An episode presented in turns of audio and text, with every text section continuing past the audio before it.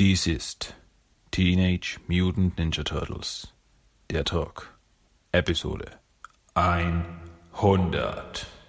Oho, das schreit direkt nach einer Zelebrierung.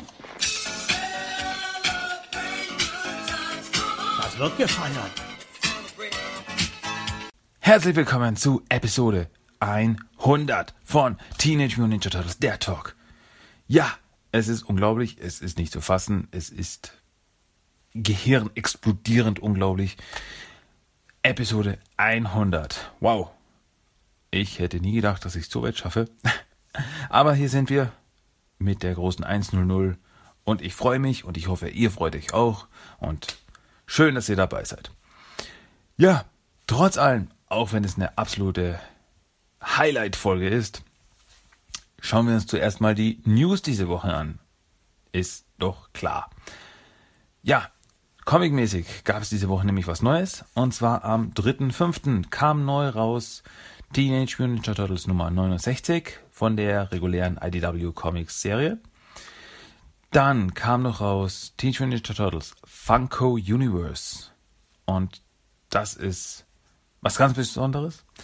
Ähm, man kennt ja die Funko Bob Figuren. Das sind diese kleinen äh, Plastikfiguren mit Riesenköpfen und schwarzen Augen, die man überall kaufen kann und die es zu jedem Thema gibt, von äh, Comics über Videospiele zu Serien und ähm, keine Ahnung was. Einfach zu allen. gibt es ja die Funko-Figuren und da gibt es auch Funko-Turtle-Figuren und zu diesem Thema bringt jetzt IDW Comics ein paar Comics raus. Unter anderem eben auch von Ghostbusters und ähm, ich glaube von, von Akte X gibt es auch noch einen Comic und so weiter und so fort. Wilhelmer, aber eben auch von Turtles. Und das ist eine sehr witzige Angelegenheit. Ähm, ist nicht ganz ernst zu nehmen, das Comic, aber sehr witzig gemacht und kann man sich wirklich mal anschauen. Außerdem das erste Trade Paperback zu Teenage Mutant Ninja Turtles Universe kam raus, welches eben die Teen TMNT Universe Hefte Nummer 1 bis 5 sammelt. Und dann kam noch raus Teenage, Teenage Mutant Ninja Turtles Ghostbusters Deluxe Edition Hardcover. Also alle Hefte der Ghostbusters Turtles Miniserie, Crossover Miniserie, gesammelt in einer Deluxe Hardcover Edition. Wer es noch nicht hat oder für Sammler, absolut empfehlenswert und absolut ein schönes Teil. Ja, das waren die Comics vom 3.5., aber damit sind wir diese Woche noch nicht mit den Comics fertig. Und zwar ist am 6.5., Samstag, ist der Free Comic Book Day. Und der Free Comic Book Day ist immer am ersten Samstag im Mai jedes Jahres, wo eben in den Comicläden gratis Comicbücher verschenkt werden. Und da dürfen die Turtles natürlich auch nicht fehlen. Und zwar gibt es ein Free Comic Book äh, mit dem Titel Prelude to Dimension X. Und das ist innerhalb der regulären IDW Comics ein, äh, ein Prelude, also eine Vorgeschichte, ein Intro zur im Juni startenden Miniserie, ähm, wo es ja um die Dimension X geht. Und deswegen eben Prelude to Dimension X. Ähm, ja, wie gesagt, ist gratis. Sollte mal, sollte man bei Gelegenheit, wenn man die Möglichkeit hat, reinschauen. Ja, aber das war's auch diese Woche von den News. Also ich habe nichts gefunden, was sonst ja erwähnenswert wäre. Also leider nichts Neues.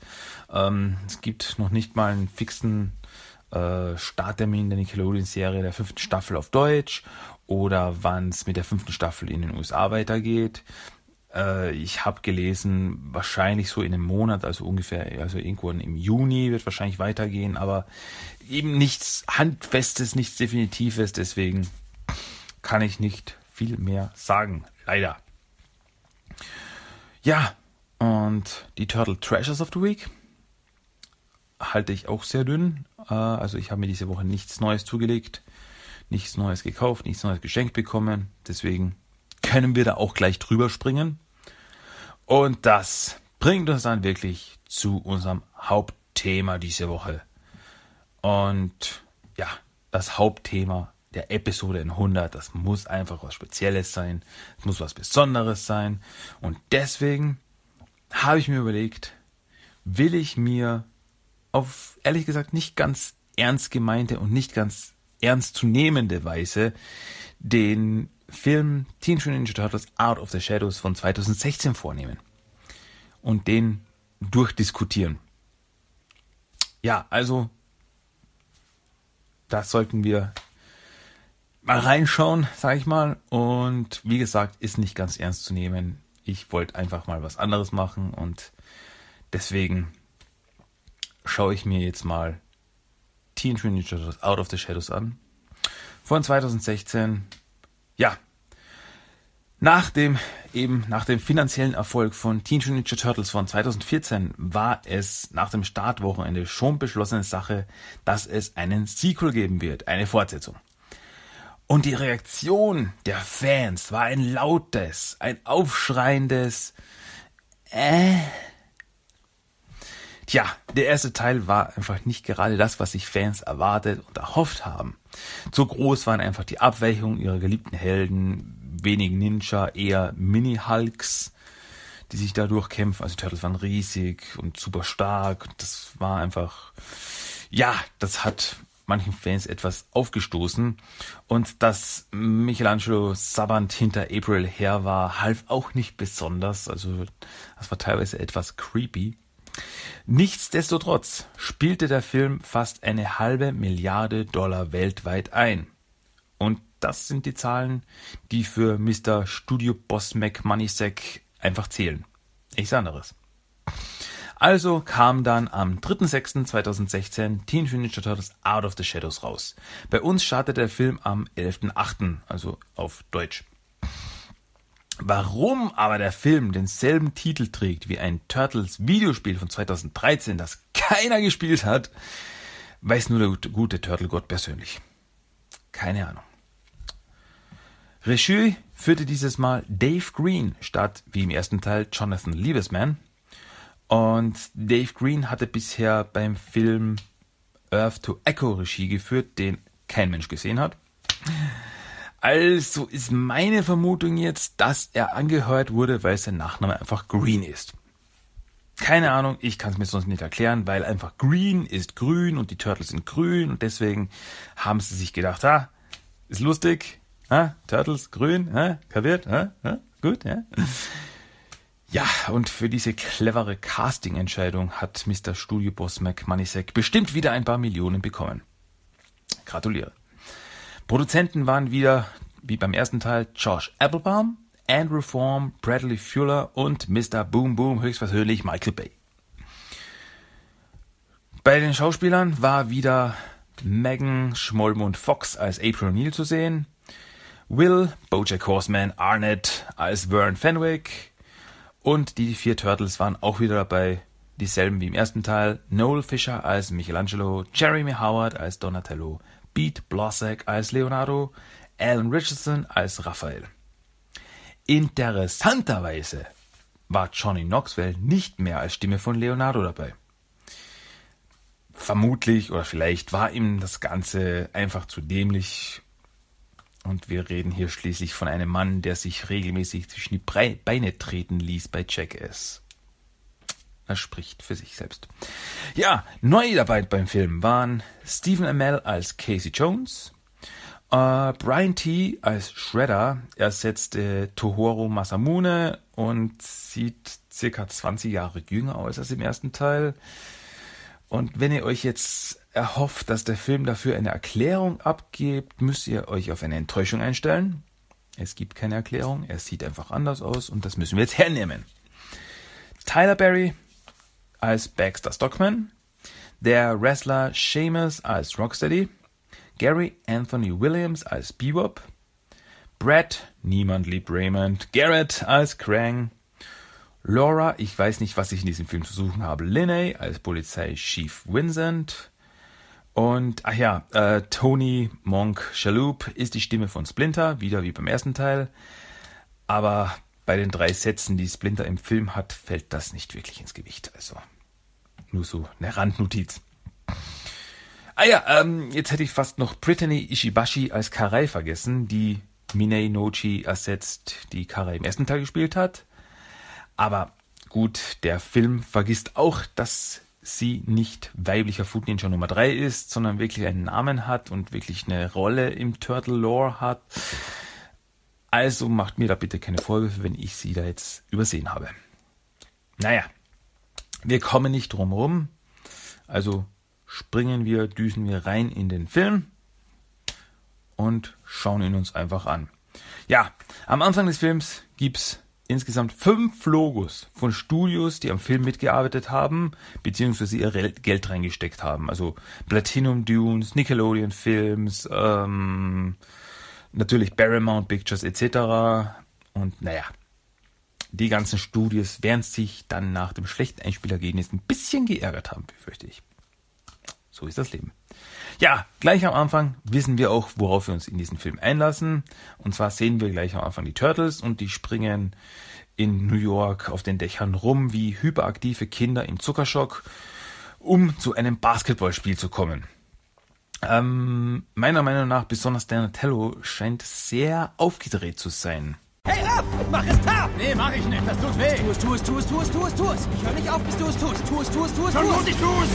Scheinbar hat Donatello Shia LaBeoufs Motivationsvideo angeschaut. Just do it! Unterwegs, auf dem Weg eben zum Basketballspiel, treffen die Turtles einen Pizzaboten, der komplett uninteressiert daran ist, dass ein paar Riesenschildkröten ihm seine Pizza wegnehmen. Der Pizzabote wird übrigens von Kevin Eastman, dem Co-Erfinder der Turtles, gespielt. Und man sieht irgendwie ein Desinteresse in seinem Gesicht, welches er mit dem Zuschauer teilt. Danach gibt's noch eine kleine Info-Einblendung, damit wir ja nicht vergessen, wer Herr Turtle wer ist. So, Leonardo, der Anführer, Mikey, der Pizzaliebhaber, wusch und so weiter. Gewöhnt euch an solche Szenen, solche Informationsschmeißer, damit wir wissen, wer Herr Turtle wer heißt. Davon gibt's nämlich ein paar im Film. Der Film traut dem Zuschauer nicht besonders viel Aufmerksamkeit zu. Die Turtles schauen dann ein Nix-Spiel vom Jumbotron aus, also diese riesige äh, Anzeigetafel oben über dem Spielfeld, da sitzen sie drin und schauen sich das Spiel an. Und dann entscheidet der Film sich dafür, dass es Zeit ist für ein bisschen Story. Und zufälligerweise wird während des Spiels erklärt, dass Shredder vor einem Jahr zu Fall gebracht wurde, und zwar von Vern der Falke Fenwick, welcher natürlich Zuschauer bei diesem Spiel ist. Ich frage mich jetzt nur, welche Story sie nur verkauft haben. Wie hat Vern den Superkämpfer Shredder besiegt? Das ist jetzt echt eine Geschichte, die ich gern hören würde. Vielleicht gibt's da ein Buch dazu. Ähm, Sollte ich mal Amazon befragen. Naja, jedenfalls ruft April dann an, um zu sagen, dass sie Baxter Stockman beschattet, da sie vermutet, dass er mit Shredder zusammenarbeitet. Also Baxter Stockman natürlich auch wieder so ein paar Infohappen hingeschmissen, nachdem Donatello den Namen Baxter Stockman hat. Ja, das ist dieser Superwissenschaftler, der MIT mit Super Cum Laude abgeschlossen hat und da, da, da, da, da, da, da. Dann wir gleich wissen, ah, der ist ein Schlauer. Ja, sie hat auch, also April hat auch praktischerweise eine Uhr von Donny dabei, mit der sie die Daten von seinem Laptop runterladen kann, den er natürlich bei sich hat. April schleimt sich auch ein bisschen bei Baxter ein, der glaubt, dass er eine Chance bei ihr hat. Aber er ist doch nur ein Nerd. Der hat doch nie eine Chance bei einer hübschen Frau. Also bitte, versuch mich da nicht für dumm zu verkaufen, lieber Film. Wie auch immer, als Baxters Assistent dann aber auftaucht, um seinen Laptop abzuholen, um ein bisschen Hearthstone zu spielen oder um vielleicht die Atomraketencodes des Weißen Hauts zu knacken, was weiß denn ich, muss April ihm nach und tut daher so, als würde ihr Freund anrufen. Sie sind also... Ich muss da wirklich kurz rangehen. Das ist mein Freund. Tut mir leid. Ah, Sie haben einen Freund. Ja, natürlich einen. Aber kennt Ihr Freund auch den Unterschied zwischen Pi mit drei Stellen nach dem Komma und Pi mit 15 Stellen hinterm Komma? Es war mir eine Ehre, mit Ihnen zu reden. Sie sind wirklich einer der hellsten Köpfe unserer Generation. Bis dann. Und was ist jetzt der Unterschied zwischen Pi mit drei Stellen nach dem Komma und Pi mit 15 Stellen nach dem Komma? Äh, kann man jetzt bitte irgendwer sagen, der klüger ist als ich? Ist der Unterschied nicht einfach, dass das eine eine längere Zahl ist als das andere? Hä? Egal. Darauf kriegen wir wohl nie Antwort. Wie auch immer, April verfolgt dann den Assistenten, um mit ihrer Uhr eben die Daten fertig runterzuladen. Und da muss sie sich eben ähm, ja verkleiden, um da unterzutauchen, um sich an den Rand zu schleichen. Und dieses, diese Umzieh-Szene passiert natürlich im Slow Motion. Michael Bay, du verrückter alter Hund mit deinen Zeitlupenaufnahmen. Naja, sie schafft es dann auch, die Daten runterzuladen. Natürlich. Zurück beim Basketballspiel fällt Mikey ein Stück Pizza aufs Spielfeld, auf dem, auf dem dann ein Spieler ausrutscht. Daraufhin müssen dann die Turtles flüchten, damit jetzt keiner drauf kommt, wo ist die Pizza auf einmal hergekommen. Ja, aber was meint der Schiedsrichter, als einer der Spieler sich beschwert, dass er auf der Pizza ausgerutscht ist? Hey Mann, willkommen in New York. Okay, das ist jetzt vielleicht komisch, das in einem Film zu fragen, in dem es um Ninja-Schildkröten geht. Aber ist das nicht etwas unrealistisch? Gibt es da nicht irgendwie einen Freiwurf oder so, wenn da jemand auf unnatürliche Weise zu Fall gebracht wird? Okay, man merkt jetzt wahrscheinlich, wie gut ich mich mit Basketball auskenne. Aber gut, ich meine, wie reagiert der Schiedsrichter, wenn einer der Zuschauer auf einmal nackt auf einem Einrad aufs Spielfeld fährt und laut die Bundeshymne in der Schweiz singt? Hey Mann, willkommen in New York. Als die Turtles dann eben flüchten, kommen sie an einer Halloween-Parade vorbei. Mikey will mitmachen und schleicht sich in die Parade ein, wo er auf einen Typen trifft, der als Bumblebee, der Transformer, verkleidet ist. Gut, man kann jetzt über die Transformers-Filme sagen, was man will, aber das wäre jetzt wirklich ein Crossover, das ich mir anschauen würde. Ehrlich. Ja, als die anderen Turtles dann Mikey ausschimpfen, dass sie das nicht machen dürfen, da sie Ninjas sind, bla bla bla, ruft April wieder an, um zu sagen, dass sie jetzt durch die Daten von Baxter weiß, dass sie Shredder aus dem Gefängnis holen wollen bei einem Gefangenentransport. Also, sie wollen ihn rausholen. Aus dem Gefangenentransport. Man versteht. Ja, bei diesem Transport sind auch zwei Punks dabei. Und zwar Bebop und Rocksteady als Menschen. Und wer fährt als Officer noch mit? Casey Jones. Ja, in dieser Version ist Casey Jones ein Officer, also ein Polizist. Ich glaube sogar gelesen zu haben, dass Michael Bay wollte, dass Casey unbedingt im Film dabei ist. Und ja, in manchen Szenen scheint es so, als hätten sie einfach Polizist Nummer 2 im Drehbuch Casey Jones genannt, einfach damit er dabei ist. Ob Sinn macht oder nicht. Ja, Turtles kommen zurück ins Lager, während Splinter gerade beim Meditieren ist. Und sie stürmen eben ins Lager rein, und schmeißen ihn dann aus einer 24-Stunden-Meditation, durch die er Nirvana erreicht hätte. Was ist dann seine Reaktion, dass er 24 Stunden seines Lebens verschwendet hat, da die Turtles ihn unterbrochen haben, kurz bevor er Nirvana erreicht hat? Entschuldigt mal, lieber schön langsam. Wollt ihr mir etwas erklären? Nein, Splinter, das ist die falsche Reaktion. Wenn dir die Turtles gerade die Chance versaut haben, die endgültige Erleuchtung, das endgültige Glückseligkeit zu erreichen, wäre die korrekte Reaktion gewesen, Ihr verdammten Kröten! Ihr habt mir gerade die endgültige Erleuchtung versaut, ihr Panzerhirne! Ich hätte euch damals in der Kanalisation zurücklassen sollen, damit euch ein Alligator frisst! Gut. Die Turtles steigen in ihren neuesten Turtle Van, den Donny gebaut hat, jetzt im Spielzeughandel, um den Foot Clan aufzuhalten, Shredder zu befreien.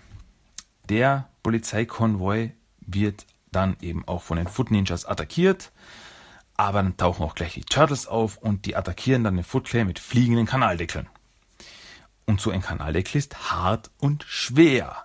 Hätte das jetzt echt einer der Foot Ninjas an den Kopf bekommen, wäre das nicht so glimpflich ausgegangen. Wir reden hier wirklich von einem schweren Kopftrauma und das im besten Fall glaube nicht, dass sie das so gut durchgedacht haben. Ach ja, äh, der Turtle Van hat übrigens auch riesen Nunchucks. Ähm, das Spielzeug braucht ja schließlich auch ein Action-Feature. Ah ja, ähm, und was macht Casey währenddessen? Ähm, während der Fahrt beschimpft er zuerst ein bisschen Shredder. Sagt so, oh Mann, du bist ein mieser Sack und was weiß der nicht. Und als er dann, als sie dann angegriffen werden und er seine Flucht verhindern will, wird er vom Bebop K.O. geschlagen. Das ist alles, was er macht. Ladies and Gentlemen, das ist unser Held. Shredder will dann mit einem Helikopter entkommen. Als da aber die Turtles dazwischen gehen, aktiviert Baxter einen Teleporter. Welcher Teleporter, mögt ihr euch jetzt fragen? Ja, das kann ich euch zu diesem Zeitpunkt auch nicht sagen. Auf einmal hat Baxter einen Teleporter und diese teleportiert Shredder weg. Wohin kann man Baxter auch nicht sagen. Shredder ist einfach verschwunden. Und damit endet dieser Film auch. Tja, Shredder ist weg, Turtles haben gesiegt, hurra. Ja, okay, so leicht ist es jetzt auch nicht. Shredder landet an einem unbekannten Ort und trifft dort auf Krang. Einfach so. Krang marschiert einfach rein ins Bild. Kein Spannungsaufbau, kein nichts. Wir müssen einfach hinnehmen, dass da auf einmal ein Riesenroboter mit einem Riesengehirn, das spricht, rumläuft. Das ist jetzt einfach Fakt. Krang erklärt dann dem verdutzten Shredder, dass der Teleporter, den er verwendet hat, ihm gehört und nur ein Teil einer größeren Maschine namens Lichtbogenkondensator ist. Die anderen zwei Teile sind in einem Museum in New York und im brasilianischen Dschungel. Es werden alle Teile benötigt, um ein Dimensionsportal zu öffnen, um den Technodrom auf die Erde zu bringen. Den Technodrom. 30 Jahre lang heißt es das Technodrom. Synchro, du hast schlichtweg versagt. Ja, jedenfalls mit dem Technodrom können Krang und Shredder dann die Erde unterjochen. Shredders Reaktion auf diese Gesamtsituation dann? Ich bin interessiert. Nein, Shredder. Das ist nicht die richtige Reaktion, wenn ein Riesen-Alienwesen, das glücklicherweise Englisch spricht, auf einmal vor dir auftaucht. Die richtige Reaktion wäre, oh mein Gott, was ist das für eine Kreatur? Geh weg, geh weg! Und danach verfällt man im Wahnsinn. Ende. Ja, aber um die Turtles zu besiegen, kriegt Shredder noch einen lila Kristall, mit dem Shredder die Turtles vernichten kann. Wie das Ganze funktioniert? Keine Ahnung. Shredder kriegt keine Erklärung, keine Anleitung, nichts. Also, wenn ich jetzt Shredder wäre, ich würde jetzt den Kristall einfach nehmen und den Turtles wahrscheinlich an den Kopf werfen und auf eine Explosion hoffen. Ja, ähm, Während die Turtles versuchen rauszufinden, was mit Shredder passiert ist, versucht die Polizei, naja, rauszufinden, was mit Shredder passiert ist. Und das bringt uns zu Auftritt Chief Vincent. Sie übernimmt den Fall und befragt daraufhin gleich Casey Jones. Er erklärt, was passiert ist. Ninjas, Müllwagen, fliegende Gullideckel. Und das bringt uns dann zu Filmklischee Nummer 38. Niemand glaubt dem Zeugen. Danke für Ihre Aussage, Jones. Ich bin Officer Jones. Und eines Tages werde ich Detective sein. Ich warte nur auf die nächste Bewerbungsrunde an der Polizeischule, Ma'am. Viel Glück dabei. Also ich muss da jetzt sagen, Casey kommt da etwas weinerlich rüber. Wenn ich groß bin, werde ich ein echter Detektiv. Egal. Aber Casey gibt nicht auf. Er sucht sich Beep und Rockstays Lieblingsbar raus. Und natürlich sind Beep und Rockstay auch da. Hm, okay, das gebe ich jetzt im Film. Es sind schließlich Beep und Rocksteady und es ist in diesem Fall jetzt vielleicht nicht so weit hergeholt, dass sie wirklich so dämlich sind. Ja, Beep und Roxy sitzen bei einem Bierchen auf der, an der Bar, als Shredder auftaucht und sie rekrutieren will.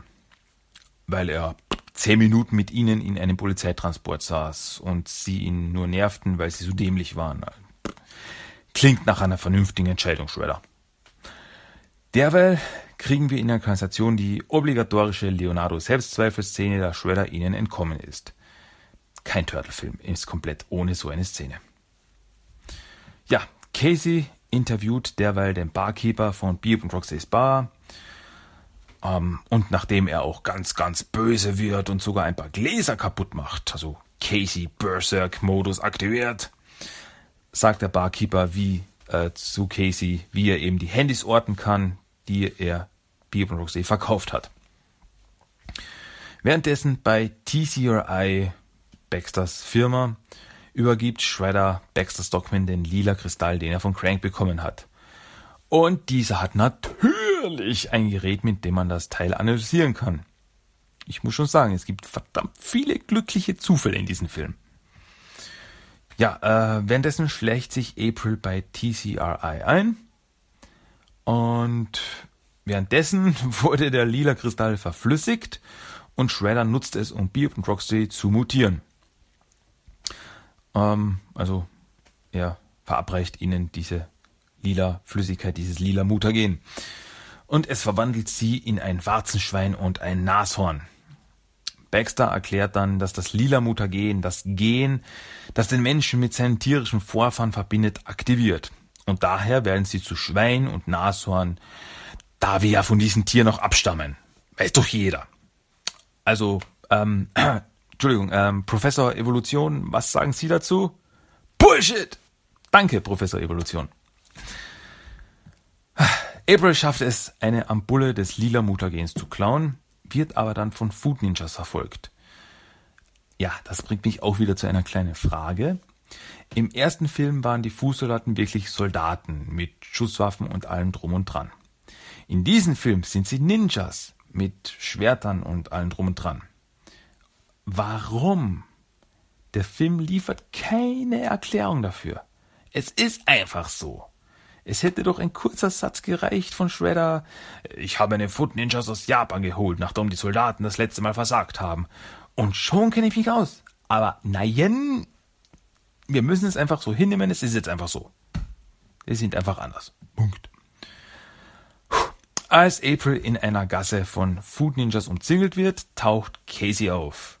Mit Eishockeymaske und Eishockeyschläger in voller Montur.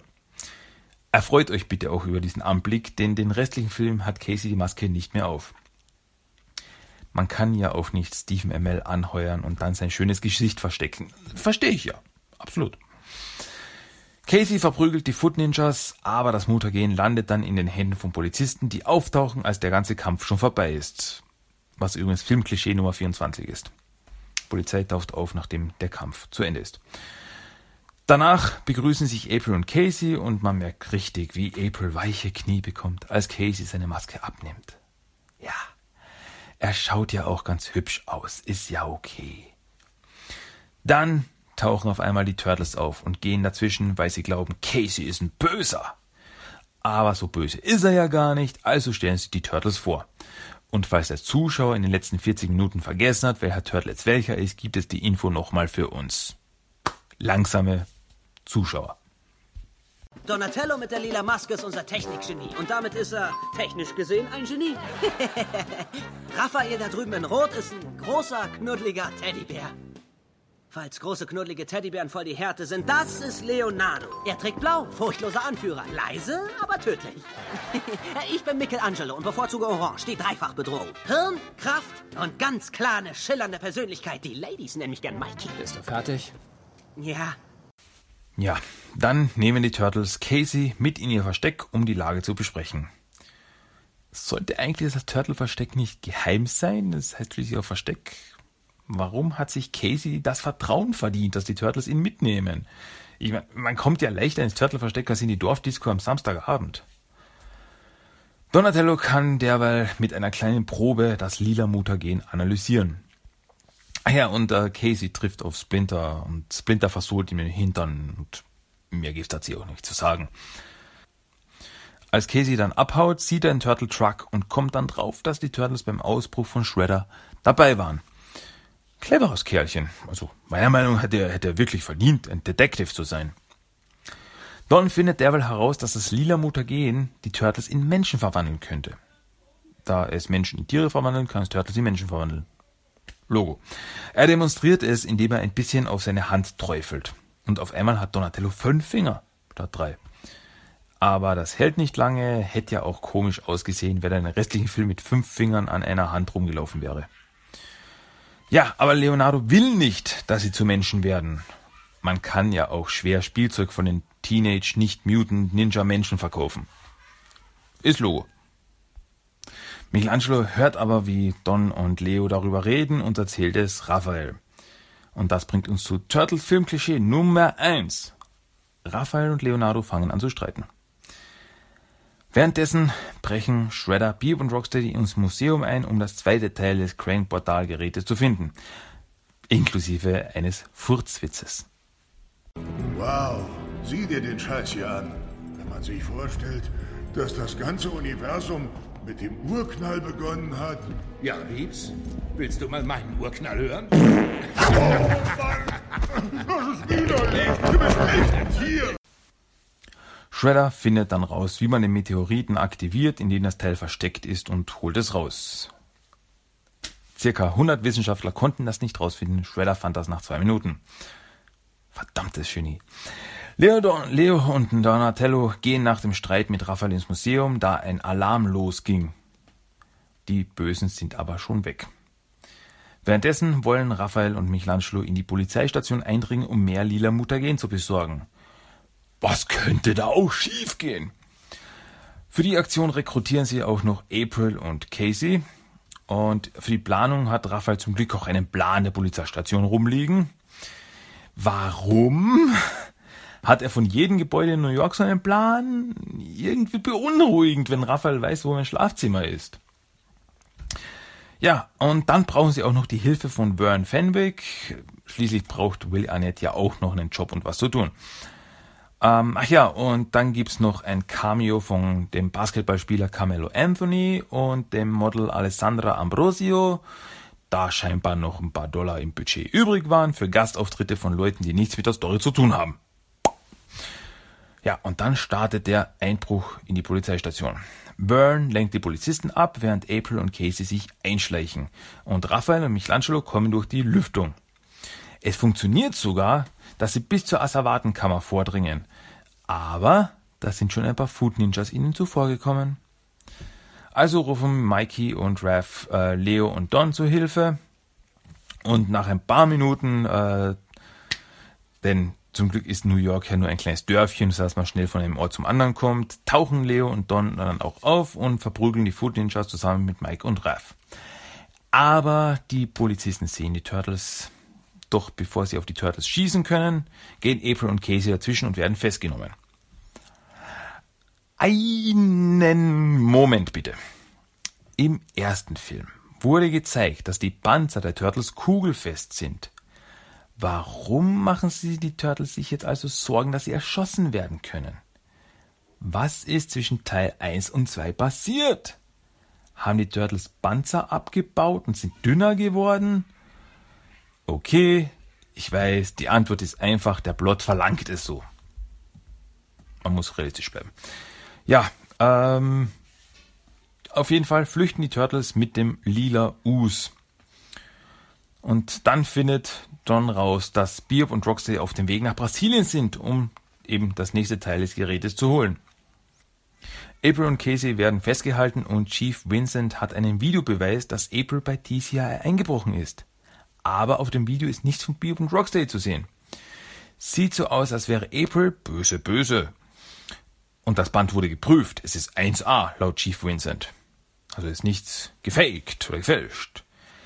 Wie sich dann aber später im Film rausstellen wird, wurde das Band sehr wohl manipuliert.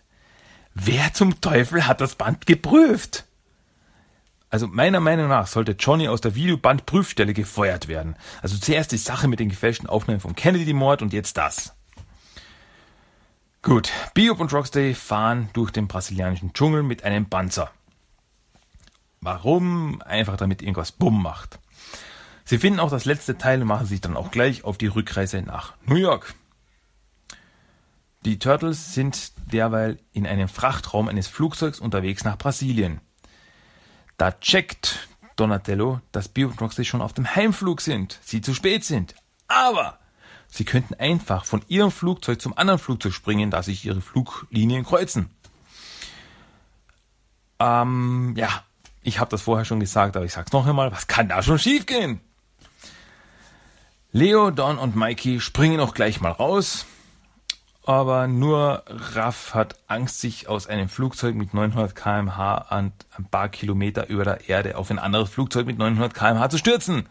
Pff, Weichei.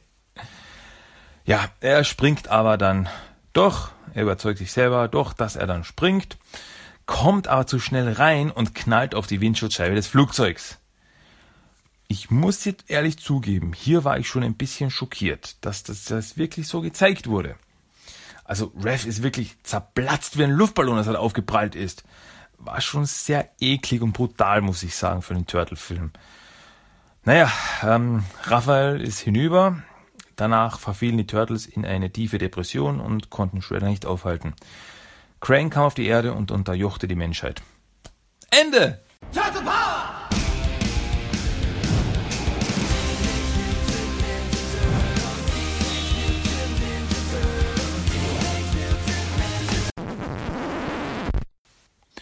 Okay, das ist nicht passiert. Ruff überlebt den Absturz entgegen aller physikalischen Regeln. Danach finden die Turtles im Frachtraum des Flugzeugs das Teil der Portalmaschine und Bebop und Rocksteady. Es kommt natürlich zum Kampf und im Laufe dessen stürzt das Flugzeug ab, was aber alle Beteiligten ohne einen Kratzer überleben. Natürlich. Ja, danach gibt's noch ein bisschen Gekämpfe im Amazonas und am Ende entkommen Bebop und Rocksteady mit dem Teil, als die Turtles einen Wasserfall runterstürzen, was sie natürlich auch wieder ohne einen einzigen Kratzer überleben. Ähm, wir erinnern uns nochmal zurück, als die Turtles Angst hatten, von den Polizisten erschossen zu werden. Und wieder stelle ich die Frage, warum? Scheinbar sind sie wirklich unzerstörbar. Also Wolverine ist ein Witz dagegen. Ach ja, und äh, Raphael sagt übrigens den einen Satz, der den ganzen Film perfekt beschreibt. Okay, das ist peinlich. Währenddessen hilft Vern, April und Casey aus dem Knast zu holen, indem er ein unverfälschtes Video der Polizei liefert. Die Szene geht ungefähr fünf Minuten lang, aber mir fällt jetzt wirklich beim besten Willen nicht ein, was ich da genauer dazu sagen soll. Das ist alles, was passiert. Ähm, ach ja, und die Turtles sind inzwischen auf dem Heimflug nach New York und sie streiten. Schon wieder. Du bist ein schlechter Anführer, du bist ein Narr, du kannst keine Befehle befolgen, du bist dick, ich hasse dich. Wäh, wäh, wäh, Shredder und Baxter bauen derweil das Portal Dingsbums zusammen und das bringt uns dann zu Filmklischee Nummer 141. Ein riesiges Portal öffnet sich am Himmel. Transformers did it first. Aus dem Portal fliegen lauter Lego-Teile, die sich dann anfangen zum Technodrom zusammenzubauen. Das Lego-Technodrom, jetzt im Handel. Don findet aufgrund irgendwas Technischem heraus, dass Krang der Kommandant des Technodroms ist. Ehrlich, er tippt auf ein paar Knöpfe und sagt dann, dass Krang der Chef ist. Wie hat er das rausgefunden? Hat er bei Technodrome Ass angerufen und gefragt, wer in letzter Zeit den Technodrom gekauft hat? Oh, ähm, da waren Kim Jong-un, Krang und Kanye West. Wofür der Letzte das aber braucht, weiß ich selbst nicht. Ja, ähm, und die Turtles sind die einzigen, die in der Atmosphäre des Technodroms überleben können. Of course! Dadurch kommt dann auch nochmal der Storyplot mit dem lila Us ins Spiel. Sie könnten nämlich ähm, damit wie Menschen ausschauen, aber im Inneren wären sie noch die gleichen. So können sie rausgehen, ohne von den Cops gejagt zu werden und trotzdem in der Atmosphäre des Technodroms überleben. Und dann schmeißt Raphael das Mutagen an die Wand. Ohne dies aber mit seinen Brüdern zu besprechen. Wie wär's mit Demokratie statt Raffokratie? So also eine Abstimmung wäre nett gewesen. Vielleicht wollte Mikey schon ein Mensch sein. Aber machen wir uns nichts vor. Halt die Klappe, Mikey. Du bist nur da, damit die Leute über dich lachen können. Ja, also arrangiert April ein Treffen zwischen den Turtles und der Polizei. Und dann reden sie sich ganz friedlich aus, wie bei einem Treffen der anonymen Mutanten. Aber natürlich sieht Chief Vincent, dass die Turtles ganz lieb sind und Vern gibt zu, dass er nicht allein Shredder besiegt hat und ich komme noch immer nicht über die Tatsache hinweg, dass die Leute das wirklich geglaubt haben. Ach ja, und die Turtles vertragen sich übrigens auch wieder, weil der Film nur noch 20 Minuten lang geht und wir 10 Minuten für den Bosskampf brauchen. Also ja, ähm, April, Vern und Casey machen sich auf den Weg zu Shredders Versteck, um das Portalgerät zu deaktivieren. Die Turtles und die Polizei sind derweil unterwegs zum Chrysler Building, um von dort aus aufs Technodrom zu springen. Und es wird also Zeit für das große Finale. Technodrome, the final shell shock. Shredder teleportiert sich dann auch zum Technodrom und Baxter wird von Shredder hintergangen. Nix Baxter, der große Wissenschaftler. Er wird nach Tokio gebracht und niemand soll je seinen Namen wissen. Doch Baxter wird wiederkommen. Er wird seine Rache bekommen in Turtles 3, die Rache der Fliege. Niemals in einem Kino in ihrer Nähe. Shredder trifft am Technodrom auf Krang und oh Schock, Krang hintergeht Shredder, da er nicht seine Spielzeuge teilen will. Aber Verdammt nochmal, Shredder ist ein Meister-Ninja. Er nimmt das nicht so hin und somit kommt es zu einem großartigen Kampf zwischen Krang und Shredder. Das war wirklich unglaublich. Schließlich ist Shredder ja der Superbösewicht schlechthin. Glaubt ihr etwa, Krang friert Shredder einfach ein und sperrt ihn dann weg? genau das ist passiert. ein ganz klein bisschen antiklimaktisch. Und das ist auch wirklich der letzte Auftritt von Shredder. Enttäuschend ein bisschen. Als Casey, April und Vern bei Shredders Versteck ankommen, lässt Karai die Stopppfosten ausfahren. Und das Auto von Casey, April und Vern knallt volle Pulle dagegen und unsere Helden werden schwerstens verletzt. In der Notaufnahme hält April noch eine tränenreiche Ansprache über Freundschaft und das Vertrauen zu seinen Freunden, über Frieden und Liebe, kurz bevor sie ihren letzten Atemzug macht. Dies rührt Crank so sehr, dass er seine Welteroberungspläne absagt und sich fortan dem Schutz von gefährdeten Tieren auf der ganzen Welt widmet. Ich muss ehrlich sagen, da hat Megan Fox mich sehr überrascht. Also schauspielerische Meisterleistung, für die sie wirklich verdient den Oscar bekam und auch demnächst in Steven Spielbergs Weltkriegsdepos die Frau im Schützengraben mitspielen darf. Absoluter Wahnsinn. Ja, das ist nicht passiert. April, Vern und Casey kommen absolut unbeschadet aus dem kaputten Auto raus und machen sich auf den Weg zur Portalmaschine in Schredders Versteck. Währenddessen springen die Turtles auf den Tetris-Style des Technodroms und lassen sich damit zum Technodrom tragen. Bei April, Casey und Vern tauchen derweil Beep und Rocksteady auf Motorrädern auf. Casey will sich dann um die beiden kümmern, während April und Vern sich auf den Weg zum Portalgerät machen. Ähm, Turtles kommen am Technodrom an und treffen auf Krang und somit kommt es zum dramatischen Finalkampf. Und ich muss ehrlich zugeben, Krang in seinem Roboteranzug ist eine ziemliche Herausforderung für die Jungs. Derweil kümmert sich Casey um Biob und Rocksteady. Und um ihnen zu entkommen, klebt er sich mit Klebeband Rollen an seine Schuhe und dann bricht er sich die Beine, als er versucht damit zu fahren. Okay, das nicht, aber es wäre realistisch gewesen, denn das kann nicht halten, das ist Klebeband, das den Füßen und ah. Aber was rede ich hier von Realismus? Zurück zu unserem Schwein mit Sonnenbrille und lila Irokesenschnitt. Am Ende kann Casey die beiden mit einer Granate besiegen. Das haut sie aber nur um, also nur K.O., also kein Kill für Casey, sorry.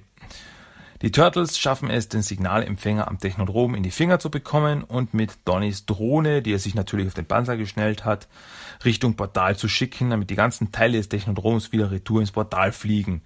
Was übrigens nur ungefähr eine Minute dauert. Als die Teile aus dem Portal rauskamen, das ist circa ein paar Stunden gedauert, also, aber reden wir nicht über solche Details. April und Vern können übrigens Karai K.O. schlagen. Ähm, die das Portalgerät bewacht. Ja, Fernsehreporterin und Kameramann ohne jegliche Kampfausbildung eins, Ninja-Kriegerin mit jahrelanger Ausbildung null. Macht Sinn. Casey haut dann das Portalgerät kaputt und das Portal schließt sich. Aber vorher schwört Krang noch Rache, die er aber nie kriegt, da es keinen weiteren Teil geben wird. Armer Krang. Ehrlich. Am Ende werden dann die Turtles noch von der Polizei geehrt und bekommen den Schlüssel der Stadt geschenkt. Und nächstes Jahr treten sie übrigens zur Bürgermeisterwahl an. Aber derweil wollen die Turtles erstmal im Schatten bleiben und wenn sie gebraucht werden, kommen sie zu Hilfe. Ähm, ja, das ist das Ende vom Film und dann gibt's noch den Abspann mit der neuesten Version des Turtles Theme Songs, gesungen von One Direction oder irgendeiner anderen Boyband, die derzeit bei den 13-jährigen Mädchen angesagt ist. Was weiß denn ich? Ich bin zu alt dafür.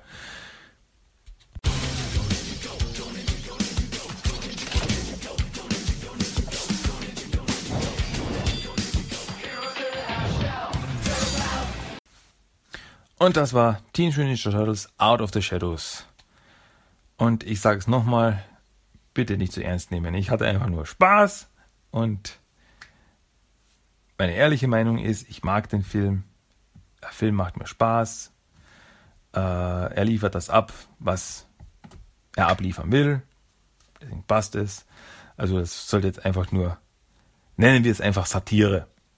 Ja. Gut, das war unser Hauptthema von Episode 100. Und es gibt aber auch noch einen Character of the Day. Und dieser Character of the Day ist wahrscheinlich einer der wichtigsten Charaktere in der gesamten Turtle-Geschichte. Und zwar rede ich natürlich, wie könnte es anders sein, von June. June war eine Fernsehreporterin, die in Turtles, der Film von 1990, auftauchte. Und, war, und zwar war sie die Reporterin, die mit April gesprochen hatte, nachdem sie vom Foot Clan überfallen wurde. Und sie sprachen darüber, dass das keine Einzelfälle mehr sind, etc. etc. Und April meint, dass die Polizei leider nicht viel dagegen unternimmt, worauf ihr Chief, äh, ihr Chef Charles Bennington auch gleich einen Anruf von Chief Stearns bekam. Ähm, die Reporterin June fragt dann noch, wie sie ihren Angreifern entkommen konnte und daraufhin bedankt sich April live im TV bei Raphael. Und das war die ganze Szene, in der June aufgetaucht ist. Es wäre noch zu erwähnen, dass äh, das Ganze ein äh, Gag innerhalb des Filmes war, da die Reporterin, die im Film erwähnt wurden, eben April, May und June hießen. Ja, aber hier geht es jetzt um June und June ist cool. Punkt aus. Ja, unser Character of the Day. Ja, gut. Aber jetzt mal ein bisschen ernsthafter, bitte. Gibt es nämlich jetzt noch den Random Quote of the Day, unser Zitat des Tages. Und das, das müsst ihr euch jetzt reinziehen. Ich begann euch zu unterrichten und zu trainieren. Indem ich euch alles beibrachte, was ich bei meinem Meister Yoshi gesehen und gelernt hatte. Ich brachte euch den Gebrauch von Waffen bei, die Kunst des lautlosen Anschleichens und alles, was ich von dieser Welt wusste. Ihr lerntet schnell und nach einiger Zeit wart ihr wahre, echte Ninjas. In einem alten, zerschlissenen Buch über die Künstler der Renaissance, das ich aus einem Abwasserkanal gefischt hatte, fand ich die Namen, die ich euch gab. Leonardo, Michelangelo, Donatello und Raphael. Ja, und das war unser Random Code of the Day. Und damit wären wir am Ende angelangt. Das war die epische Episode 100 von Teenage Mutant Ninja Turtles der Talk. Aber ich bin noch lange nicht müde. Es geht weiter. The show must go on. Wenn ihr mir was zu sagen habt, gratulieren wollt, was zu kritisieren habt, alles egal, komplett egal, macht das. Am besten per Mail timothytalk1984 at gmail.com. Dann Besucht natürlich den Blog timothytalk.blogspot.com. Sucht bei Facebook nach TMT der Talk. Macht dasselbe bei Instagram oder sucht einfach nach Hashtag TMT Talk. Und natürlich sucht auch noch bei iTunes. Subscribe, rate and review. Und ja, wer es noch nicht gesehen hat oder sich wieder mal ansehen will, bei YouTube gibt es auch ein paar Videos von mir. Einfach nach TMT der Talk suchen. Ja, damit wären wir jetzt aber wirklich am Ende angelangt. Dieses Mondo Maximalo abgefahrenen Episode 100 Teils. Jetzt gibt es noch den Song of the Day und das ist aus dem Soundtrack von Turtles 3, der Track Tarzan Boy von Baltimora. Den dürft ihr euch jetzt nicht genießen zum Ausklang und dann hören wir uns doch wohl Hoffentlich nächste Woche wieder. Selbe Welle, selbe Stelle. Ich wünsche euch was. Macht's gut, Leute. Bis zum nächsten Mal. Tschüss, ciao.